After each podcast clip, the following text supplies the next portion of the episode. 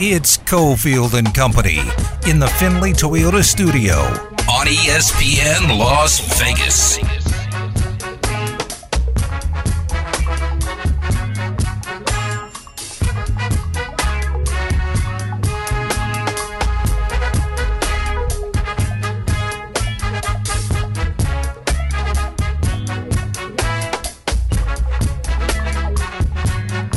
All right, here we go. Cofield and Company on a Thursday. JVT's in the studio. John Von Poble, Findlay Toyota Studios. We're getting ready for Thursday Night Football, or are we? A lot of outcry from fans all over social media about the matchup here. We'll get into these primetime matchups and also the totals on the matchups, especially down the well, it's not really down the stretch, but since week five.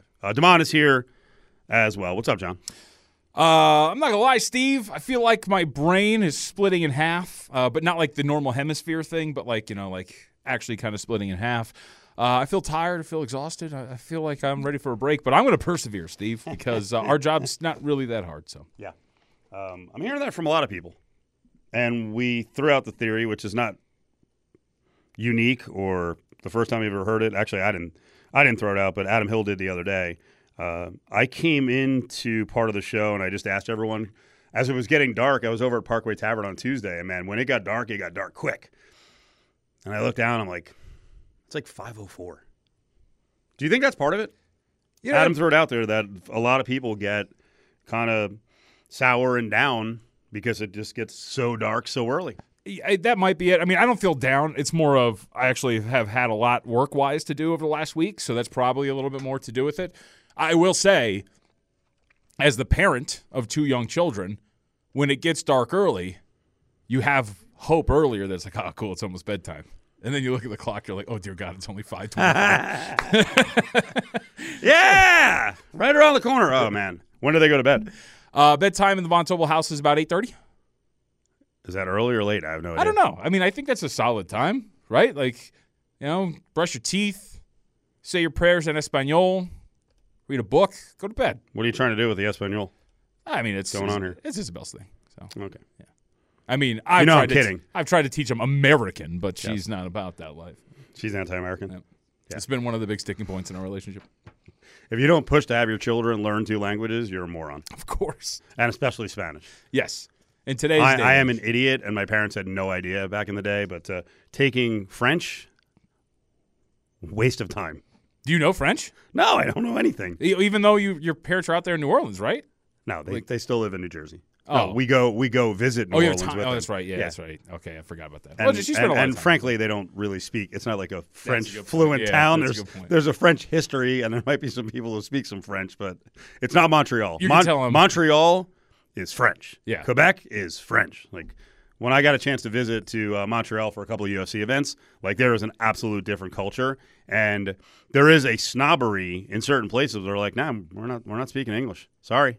That's good. Like, okay. I mean, my knowledge of the South is I learned, I think, 6 weeks ago that Texas shares a border with Louisiana. Had no idea. Is that right? Yeah, I had no idea. Like, I once I was told that in my head, I'm like, oh, yeah, that makes sense. Like, the little long part that sticks out to the east, like, that makes sense that it would share a border with Louisiana. But it just never crossed my mind. Sure. Haven't looked at a map recently, though. Well, we find out with hurricanes that they're kind of – well, when a hurricane hits New Orleans, they're kind of sister city with Houston. And then Houston gets hit with hurricanes. So I don't think they can go east to New Orleans. But a lot of – New Orleans folks moved for years to Houston after Katrina, and many of them never went back. Wait, is Houston to the east part of Texas? Houston is, I guess, a little further east. It is very close to the coast. I thought it was like smack in the middle of Texas. No. I had no idea. No. So anyway. I'm learning everything. I don't know why we're doing the geography, but that's what we come out with. We will get to UNLV's basketball opener last night, men's basketball opener.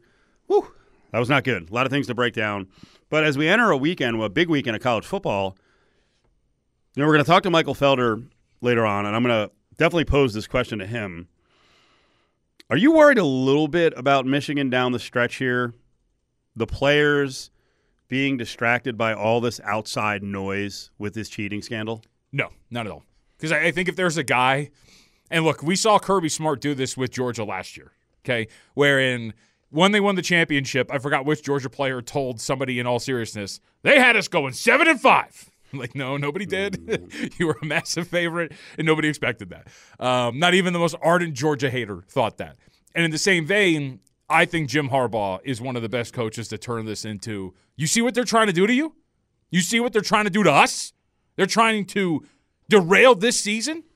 It's us against the world, men. Let's go out there and let's kick some tail because they think that you got here by cheating. And that's not the case. We don't throw fish back. Wait, what? Actually, the Harbaugh family phrase is attack each and every day with an enthusiasm unknown to mankind. Okay. Yeah. They got that one from Dad. Did he get that tattooed on his chest? Up on Yahoo, Michigan, 10-page response to the Big Ten on Wednesday. Says here, Yahoo writer sets the stage for unprecedented legal battle between the school and the conference over sign-stealing probe, warns Big Ten Commissioner Tony Petitti against what it describes as premature disciplinary action. So you knew this weeks ago that they were going to lawyer up, and this will be a battle that goes on for years, which brings us to the fact or to the storyline out there. While I joked a couple of weeks ago, if I were in the CFP room, I absolutely would be bringing up the sign-stealing allegations as a reason to rank Michigan even higher. Hey, they know the opposition's game plan. I think this is going to fizzle out now that the opposition, if everyone didn't know about it at the beginning of the year, they found out more about it and how detailed this thing might be with this guy Stallions traveling the country and sneaking on sidelines. So the lawsuit doesn't surprise me at all. And I don't mind considering it in terms of handicapping games as long as you don't feel like the Wolverines are distracted by it. Mm-hmm.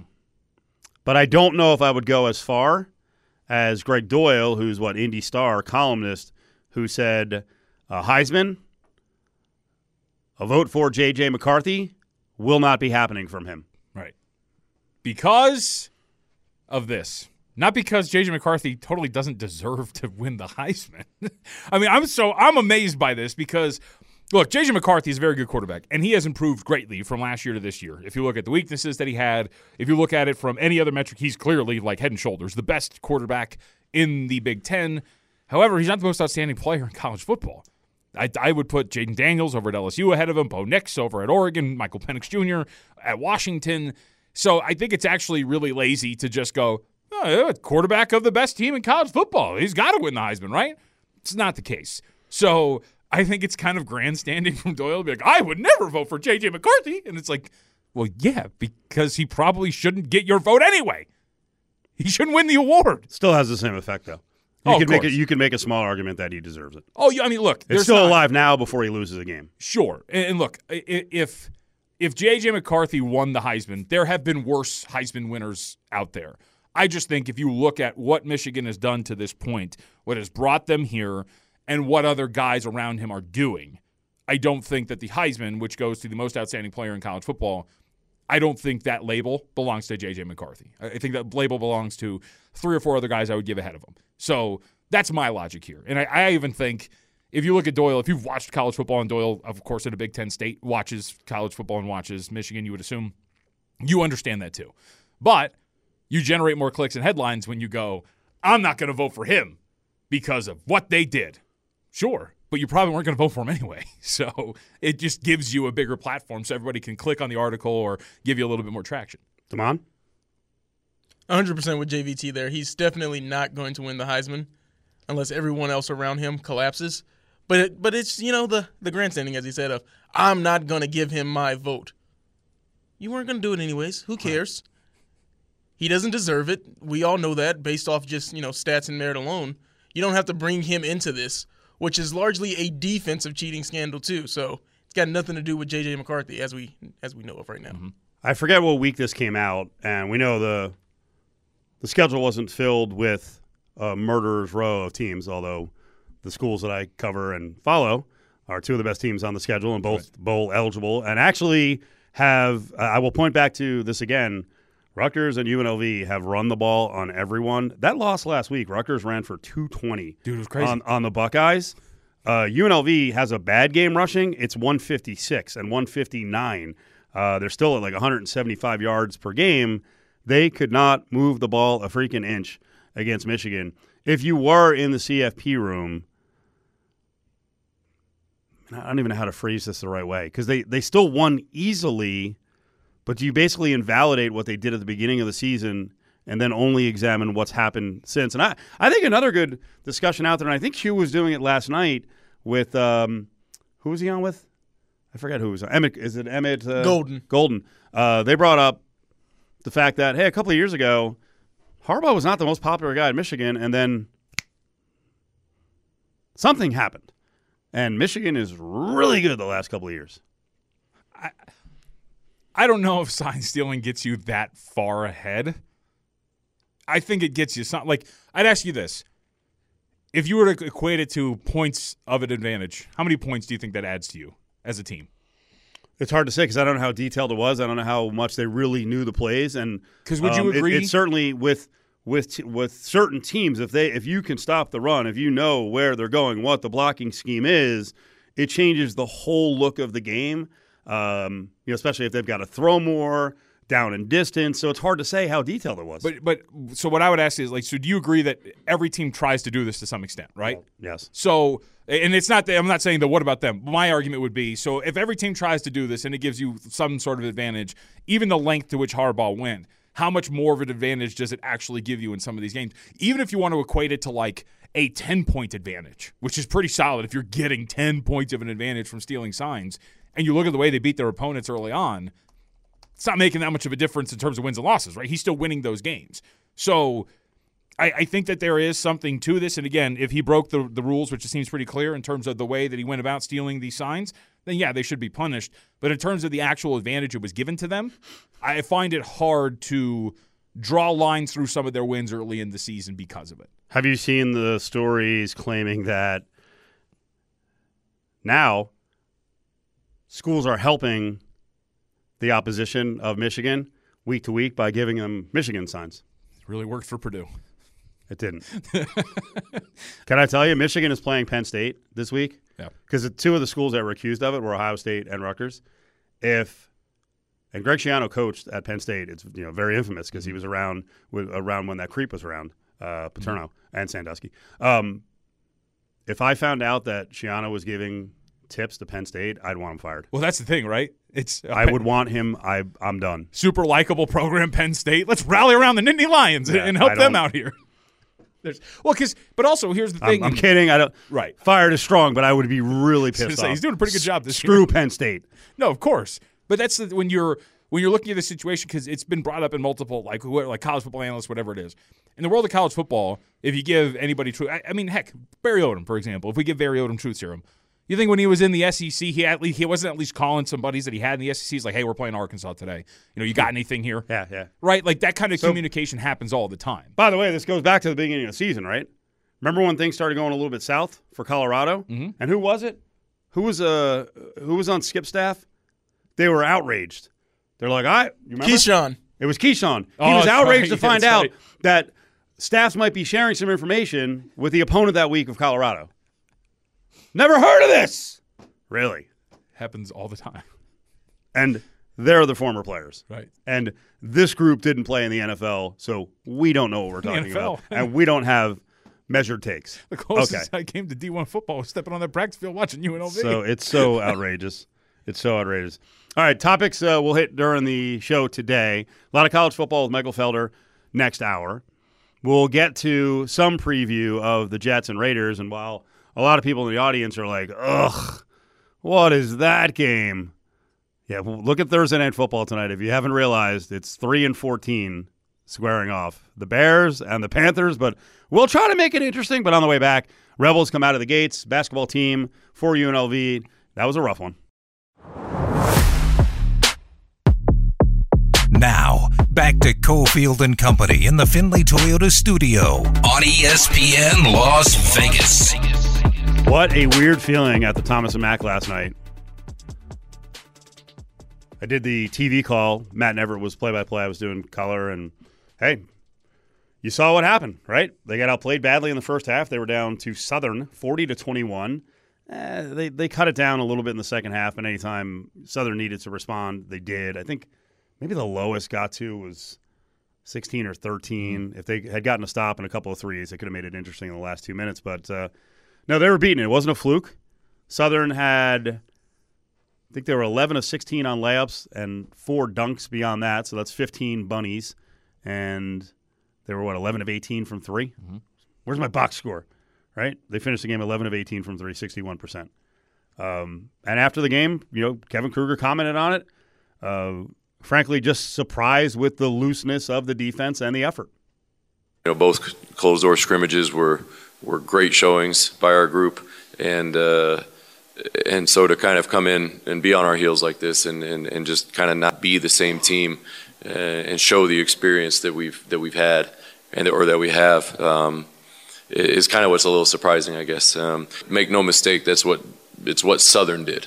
They came out and they threw haymakers, they never let off their foot off the gas, and we just we took a little breather there, and that's what ended up being the difference. Yep. 2 big runs in the first half, because it was 9-9 at one point, and then all of a sudden you look up and they're down like 22. Yep. It was quick. They could not stop the run. And the crazy thing about that first avalanche was it was kind of a mix of everything. It was bad defense. It was getting sped up by that press and then turning the ball over. It was bad half-court offense. And all of those things kind of happened together in one stretch. And then you blink, and I think it was that, 11-0 run or whatever it was that they could never get themselves back out of. And that was kind of the surprising thing, is it happened quick, and then Southern just kept them at arm's length pretty much the entire time. Yeah, I think we were sped up across the board. We were sped up, and that's what you have when you're timid, when you're overthinking. Sometimes you can get a little sped up, and that's what I think was our issue in the first half. We were just we weren't just playing. We were thinking too much, and again, it's because all the credit goes to Southern. And on defense, defending the pick and roll. Oddly enough, we struggled in the scrimmages. Give me your take first on defending the pick and roll. It wasn't good, and I thought initially at the beginning, I thought Cottrell actually, as when he was in the pick and rolls as the big, he did a pretty good job. He had a block early on, was contesting shots.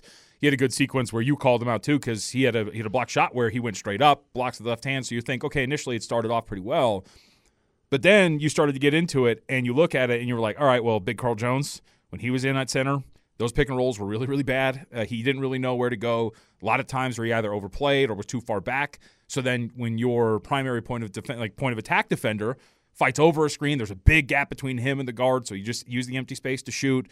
He either overcommits to one side, and then you get to some of the others where I thought it was who was it though? Was it Whaley? Rob Whaley? When those Rob Whaley, Carl Jones pick and rolls happened, that was bad. It was crazy. I thought they scored on almost every single one of them. Yep.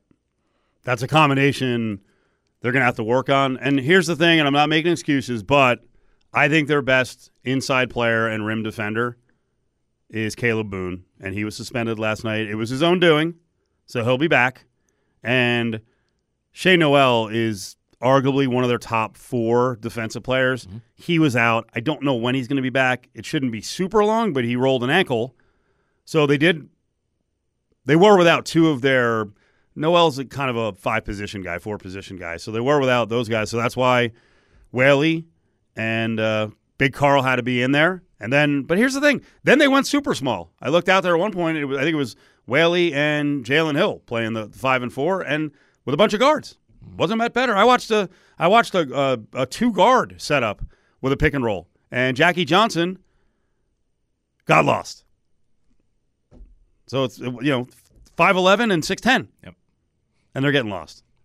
And I do think, to your point, when you look at overall the ability of this roster at its full strength, you're going to be able to switch a little bit more. You're not going to have Jones out there and having to play some drop coverage, because you can't switch there, because he's just going to get eaten alive if he goes on the perimeter. So if you look at it at its full strength, this defense should be better once you get everybody out there. The problem was just, hey, as you move forward, it's kind of what you're going to be dealing with right now, right? As you mentioned with Shane, if the ankle's going to be out there for a minute, well, then guess what? You've got to learn how to play with a true big defensively. And I know that's not kind of really what they want to do, but it just looked out of place. It looked like that was kind of the first time that they were doing that, and that's kind of troubling. Cottrell did a better job. He wasn't perfect, but he did a better job, and there were a lot of times he kind of covered both positions for that split second, that open space, and then made the adjustment. Fire this now. This is Kevin Kruger with it. He explained it. I was actually surprised he was so forthcoming, because I think he was so frustrated that he realized after, he's like, well, that just didn't work. Oddly enough, we struggled in the scrimmages guarding the three-point line, and we wanted to make some adjustments, and clearly it was the wrong direction. Honestly, I don't know much more to say than that. How about that? Wow, clearly the wrong direction. Yeah. It was. I mean, it's somewhat open. You'd like some more detail on it. I think he knows what the details are there that maybe he just doesn't want to disclose, but it is pretty frank in the terms of your evaluation of this team. So I would say, too, there's probably a lot of sky is falling. If you evaluate, there was a ton last night, right? And if you evaluate like where you're at in terms of availability for the guys that you're talking about, and overall just being the first game, there have been plenty of, I mean, last time I checked, Michigan State lost outright right at the beginning of the year. The darling of all the sports right now, James Madison, right. On fire. So I think everything's going to be okay. We'll get to what this loss means. We'll also talk about the, I guess, arguably the biggest star on the floor locally, believe it or not, is a true freshman, and DJ Thomas will get you a better idea how he did in his debut. Thursday, every Monday, just get started, Cofield and Company. We go at 2 o'clock to hand it off to the National Football League. Wow, Nevada basketball getting some time on Around the Horn. How about that? Yeah, we're going to talk to Shannon Kelly about Batgate, and I don't mean a baseball bat. There were bats flying around Lawler. Maybe it is time for a new arena. That better come through. That's an old building. Where are the bats hanging out? I mean, there's nothing else to do there. Oh, here we go. These old buildings, you never know. That's right. Cavernous. Be careful before arenas. You take shots. There could be a bat flying around the court at the Thomas and Mack, too. I thought there was. It's not like it's a 15-year-old building. That's a good point. Wemby. God, where did I see the tease? I guess I saw something up on social media, and it was like, Wemby hits the big time. I'm like, here we go with the New York arrogance about the Mecca. He never arrived until he stepped foot on the Madison Square Garden floor. So the Knicks took care of him pretty easily, right? Yes, as did the Indiana Pacers. This is what's going to happen. Took care of them. Yes, them. San Antonio. It's not all Wembanyama's fault, but this is look. The Spurs aren't a good team. They're playing Jeremy Sohan at point guard. They're experimenting. They're trying different stuff. So this is what you're going to get. But when you play at the Mecca, you get a little bit more extra attention. So he was asked about it yesterday, about playing at it. Yeah. And this is why in today's day and age I stick up for the athlete. Because the overall thing was like, oh, it's a beautiful arena. But then he hits him with the quote of, it's not as big as I thought. It's a lot. It's not as big as I expected was the actual quote. Right. And, of course, everybody's like, what are you saying about the Mecca?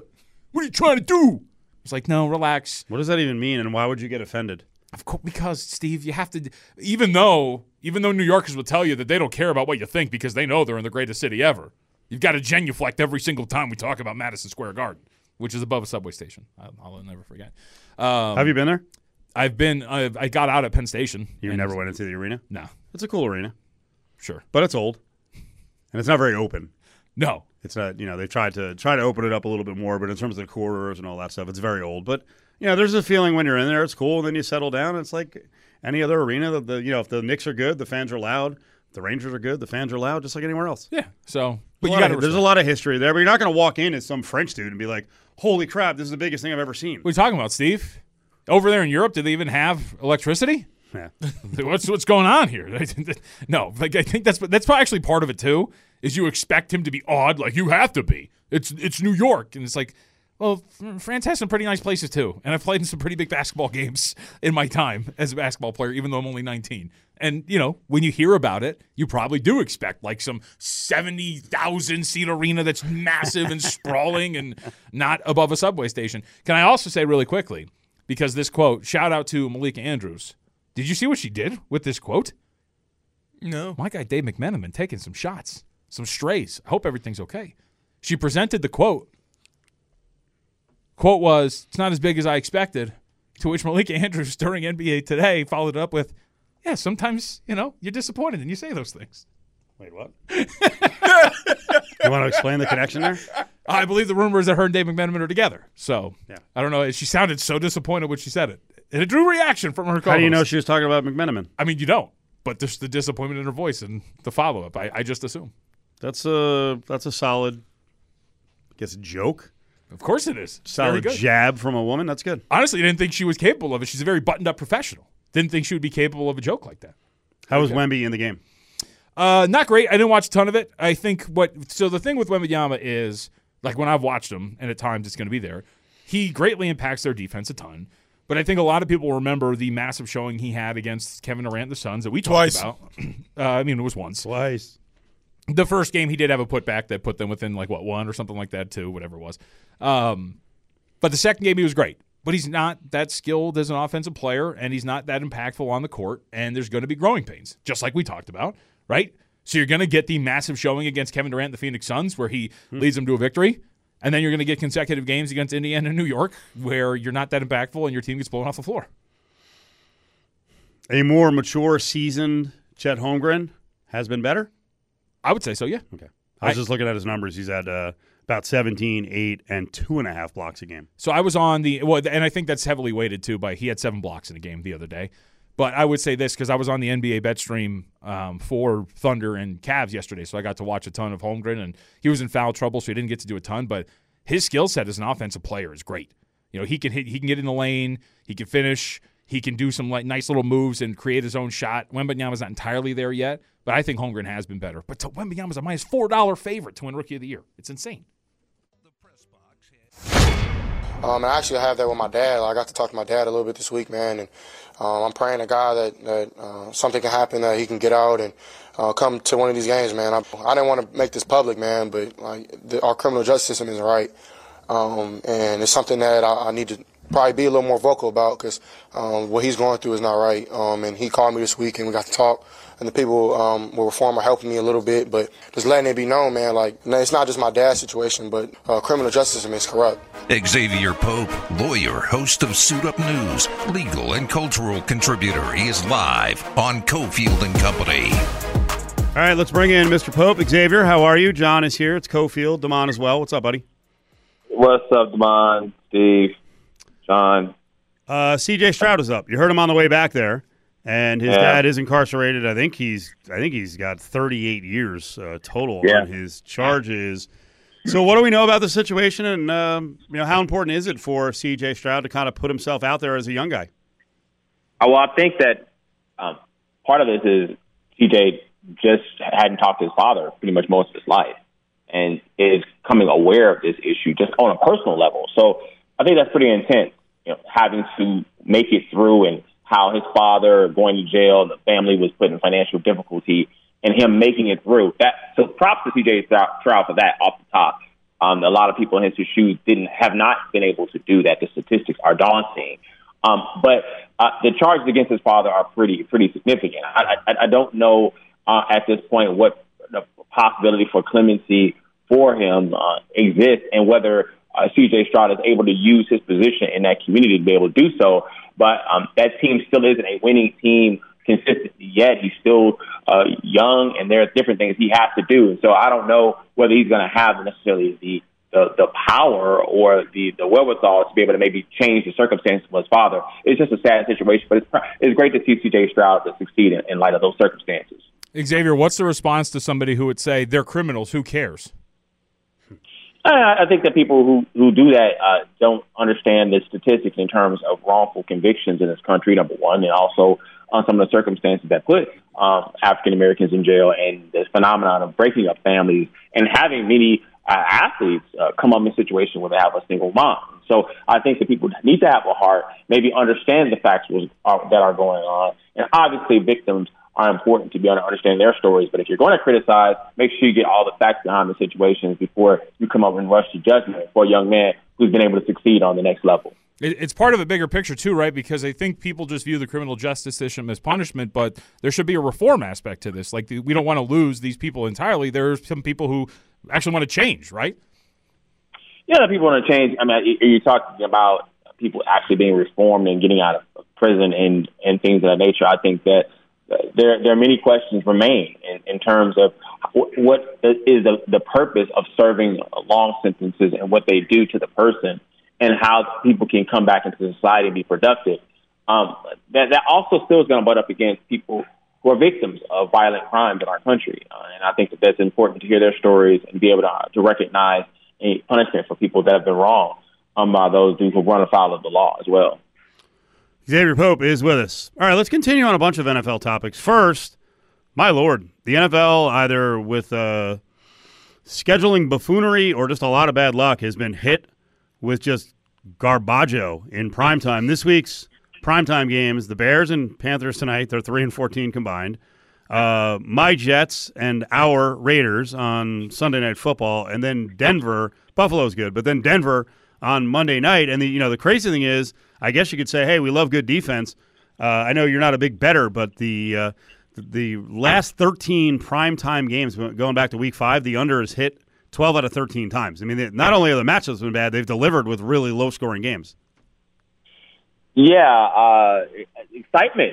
Get ready, Steve. Get the popcorn. Get all the snacks ready. Get in front of the TV. It is prime action. The National Football League.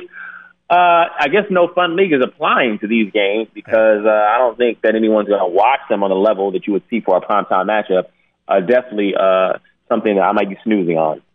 Well, the other thing is we're essentially being made to pay for almost all the games. So I don't know how you control a football product. I do think it's very weird what's going on around the league at quarterback. I wanted to get your vibe on what people think of Bajent, the undrafted kid from Shepherd, and Justin Fields. I wonder how Chicagoans feel about their quarterback sitch. I think people in Chicago are honest about what happened, and they're not like a Chris Collinsworth or some of these idiots.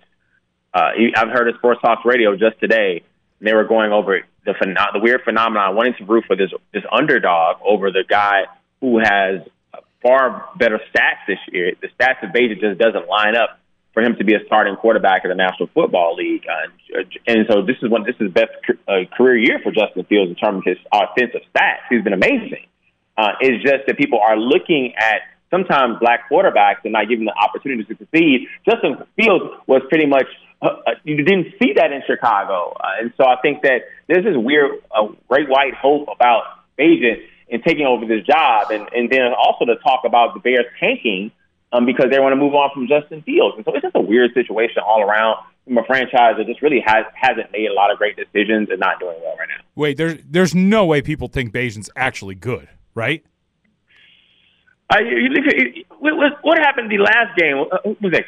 I can't remember who that was who said that Justin Fields need to be watching tape of Bajent to be able to learn from him. It was Collins. David, it was Collinsworth, and then Bajent immediately threw a pick like 30 seconds later. Yeah, man, come on. Woo! So that's the type of talk we've been hearing.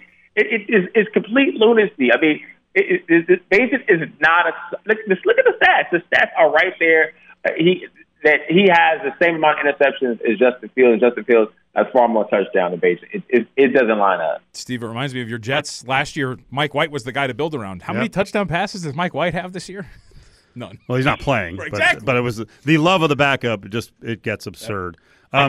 How about on the coaching front? Because JVT's guy, Frank Reich, is not off to a good start. He's got a weak team with the Panthers, but – Steve Wilkes actually pumped out a .500 record last year as an interim, and I don't think he got a sniff as a head coach candidate from Tepper. I mean, just consider what happened with him when he was in Arizona. Yeah, Steve Wilkes got the short of the stick a couple times, and that's just par for the course in terms of African-American coaches in the National Football League. It's the same old story. It goes on and on and on again.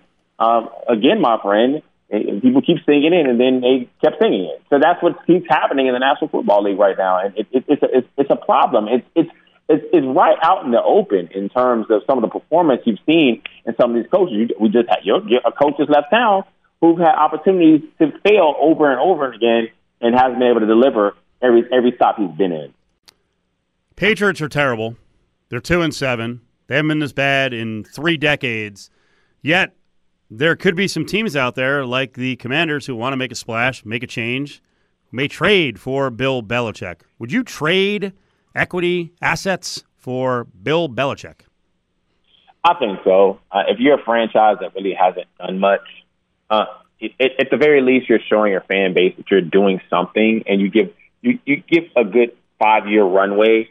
Because if you get Bill Belichick in town, you're not going to say, hey, win games tomorrow, even though the expectation might be there. You're still giving him some runway to be able to change the football culture of that particular franchise. And so I think that you do that. You buy yourself some time to be able to make certain decisions. And the Patriots haven't been bad in 30 years.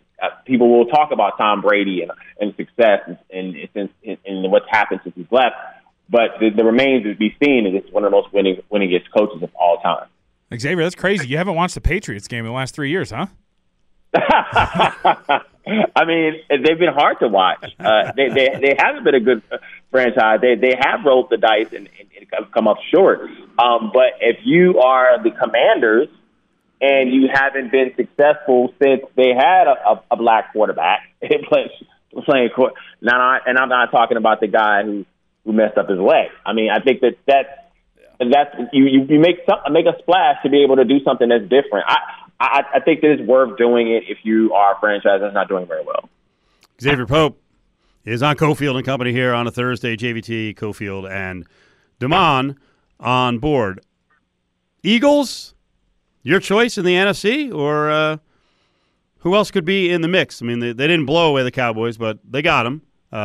Niners are not healthy. Is it Eagles or bust in the NFC? EAGLES, Eagles. Absolutely. That team was right there on the precipice last year. Jalen Hurts is an absolute leader on that team. And there are few guys you could say that the team genuinely loves the guy and will run through a brick wall for him. And I think that Jalen Hurts is that type of guy for that team. And that makes them a dangerous team, and to be able to stay solid and keep pieces around him to be successful. I think the Eagles they definitely are, to me, going to come out of the NFC. At Xavier Pope up on Twitter. So one of the big battles the last 3 days you have been waging is against this statement: don't vote, it doesn't matter. And you've been telling people repeatedly, cut it out. And you also, I got the feeling from reading your tweets that you think this is some orchestrated effort by someone to try to dissuade people from voting in very important elections, and really all of them are, especially local. But is there some concentrated effort to get people to just give up and not vote? I think that there's voter suppression in a variety of ways. Disinformation has been part of social media, and at the very least, making people think that there is some sort of equivalency to both parties and people's lives won't change, and some of the laws that are passed don't matter, and there's maybe only one election that matters, the presidential election, and nothing else.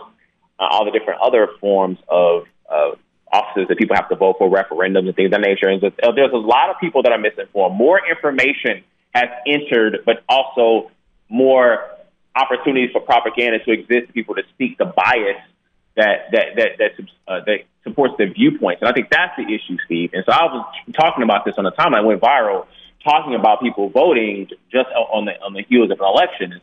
And so it's a lot of misinformation out there. A lot of disinformation has to be battled against. And then when you see a platform like Now X, when that's coming to the top with those blue check marks, it's hard to find legitimate sources to be able to direct news, especially when things are breaking. We saw that with Israel and Hamas, how all the flood of disinformation on the platform. We're seeing that over and over again. And part of it is also going to be voting for this election and going into 2024 as well. Xavier, that's why I thought what the NBA does now regularly, a lot of people don't realize it, but like the other day, they took the day off. There were no NBA games on Election Day. And when people ask, like, hey, why aren't there any NBA games today? I was like, it's because it's Election Day. And it's a good way to at least put it out there. People learn that it's Election Day. Leagues should do this more, right? Not just the NBA. More of these leagues should get involved because you have a lot of eyes on you. More leagues should do it. More employers around the country should do it, so that people are encouraged to vote instead of choosing between putting food in their mouth and going off to vote. People should have a paid holiday to go vote. I mean, this is pretty basic. This is something that we could do to be able to support a democracy. I don't see where anything is wrong with that.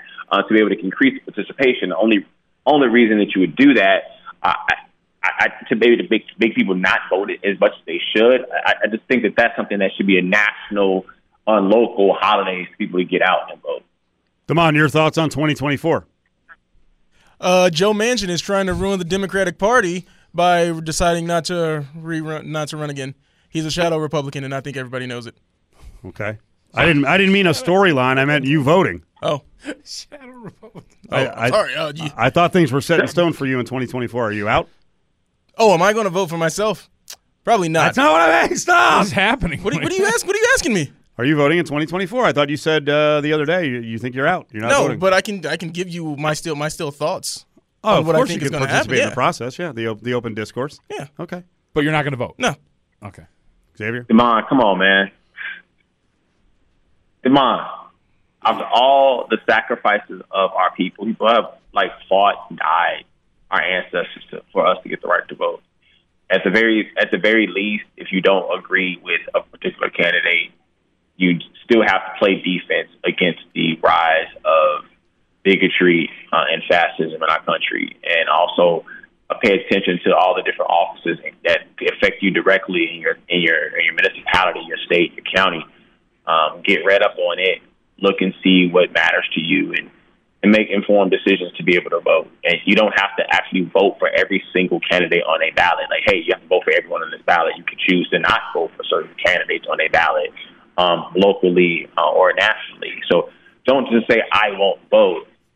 Say I will be informed and pick the candidates in which I may choose to support or not. I think that's a much more comprehensive way to looking at a ballot and voting. All right, there you go. 100%. Okay, let's close out with this. I saw you're not this old, but I think you know some history here.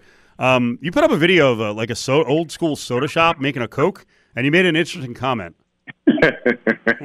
Well, I asked whether there was cocaine in it, because the article with the soda shops that they sell the original formula and they make it the original way. They show them spraying things from one machine into another. I'm like, okay, is this the original?